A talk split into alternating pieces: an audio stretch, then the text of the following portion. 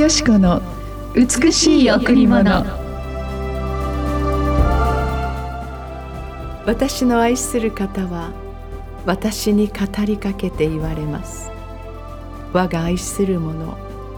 私の美しい人よ。さあ立って出ておいで。ごらん冬は過ぎ去り雨も過ぎていったから。私の愛する方は私に語りかけて言われます。我が愛する者私の美しい人よ。さあ立って出ておいで。ごらん冬は過ぎ去り雨も過ぎていったから。画家二の十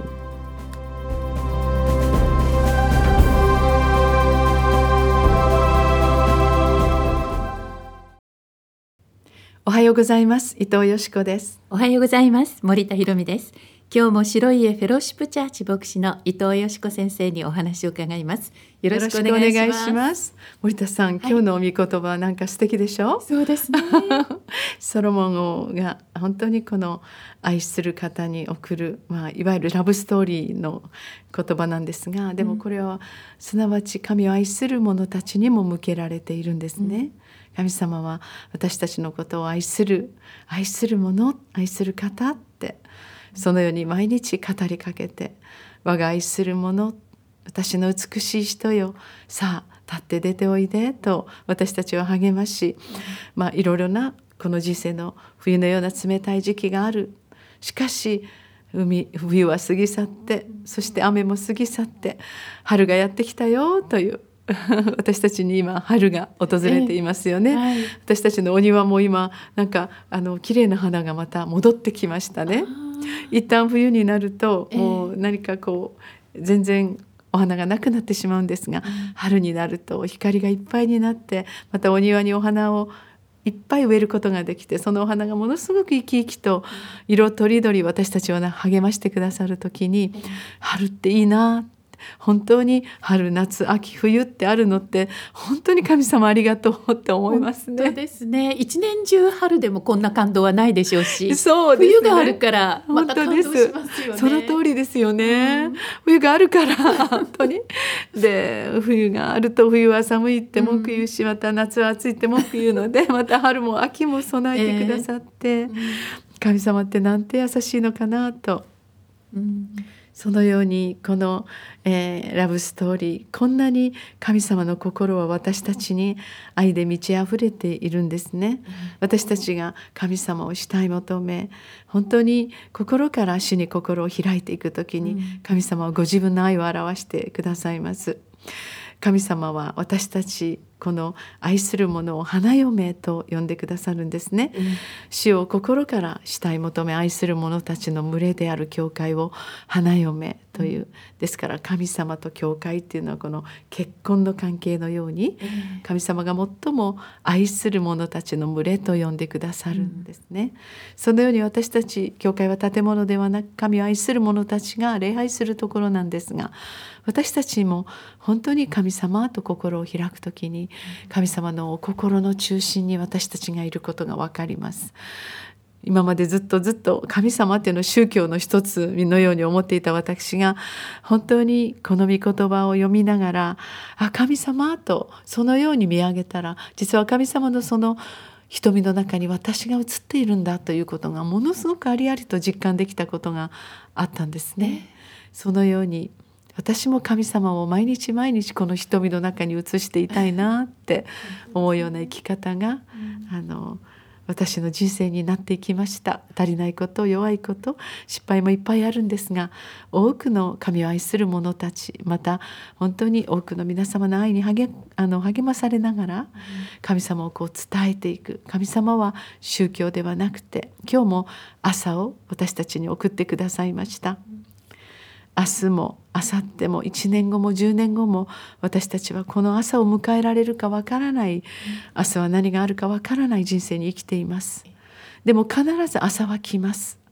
だからその朝をどのように迎えていくかということが私たちの生き方ではないかと思います。当たり前ではなく今日も私に朝が来た。でもいつか朝がこれね迎えることがないそのような日も迎えることがあるかもしれないと思う時にやっぱり毎日毎日一つ一つが丁寧に輝いて見える。丁寧に生きよう。一つ一つ何でもないことが本当はとっても大切なこと。当たり前のように生き当たり前のように習慣的に目覚め朝を迎え一日が終わる。これを通して人生になっていきますね。毎日毎日が重なって人生になっていきます、うん、でも今年2024年私たちはこの能登の地震を通して大きく自分の人生を本当に顧みたと思います。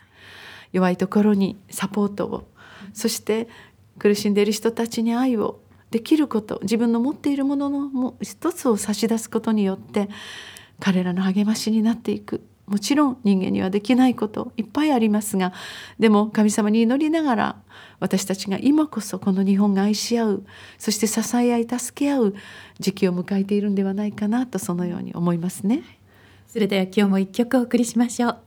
今日も J ウォッシップでお届けします。我が愛するも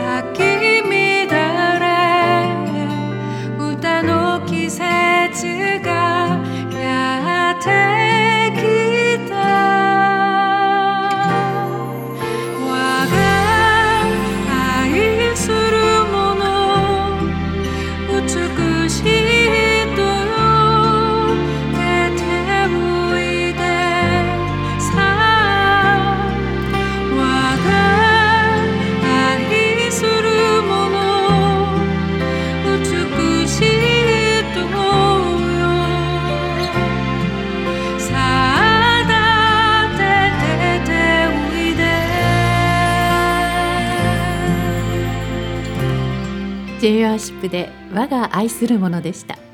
毎日毎日私たちを見つめながら神様は我が愛するものと呼んでくださっていることがわかります、はい、その神様の深い豊かな愛は本当に常しえに続いていて私たちが気づくまで風を送りそして雨を降らせ太陽を昇らせある時虹を輝かせ私がこの大自然を治めているあなたの神あなたの救い主あなたの父だと神様が絶望して言っていることが分かります。ある時、えー、本当に主の前に祈っている時に神様の愛があまりにも大きくて涙が出ることがあるんですね。こんなものを本当に用いてくださりそしてまた多くの人々を助けてくださりありがとうございますと祈る時にすると何か神様の愛がありがとうと言うんですけど神様が私たちに向けるその愛をどれだけ私たちが理解しているかなきっと神様は寂しいんじゃないかなってその壮大な片思い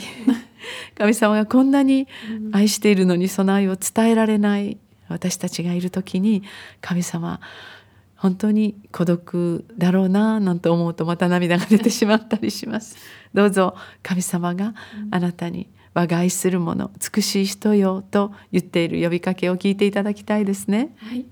今日も礼拝がございます。第一礼拝はこの後9時から、第二礼拝は11時から、土曜日の第三礼拝は午後6時から、第四礼拝は火曜日の午前11時からです。金曜日、土曜日はランチタイム、カフェがオープンしています。12時から3時まで。予約など詳しいことについては、電話098 989-7627 989-7627番にお問い合わせください。神様の美しいけなげな愛に本当に感動して生きてきたなってそのように思います。それだけ神様の美しい心にいつもこの響く響きをあの受け取っていかなきゃってすごく思うんですけどなかなか伝えられないことがあるんですね。でもこのような不確かなそのような口で伝えられなくても本当に足元で咲く花も、うん、本当にこの風で揺れる木々もあの美しい空も沖縄ならではのこの美しいこの海や空を見るだけで神様のその愛が私たちにこの見えるというか、はい、神様の思いが伝わってくるような気がします。見上げれば美しい輝く太陽の中でこうして私たちが愛され守られていく。このことこそ本当の意味での私たちの幸せではないかな。喜びがあるから喜ぶんではなくて、うん、エキサイティングなことがあるから感動してはしゃぐのではなくてもちろんそれもすごく大事なんですが、うん、本当にひたひたと流れる淡々としたこの毎日の中に神様に愛されているんだという充足感で生きる時に私たちの心に壮大な愛が広がってきます。今まで味わったことのないこの世の中からまた人々から人から来る愛ではなく神の愛はあなたに向けて純粋です。その美しい愛にどうぞ本当にこうあの気づいていただいて今日の一日をスタートしていただきたいと思いますね、はい、ありがとうございました。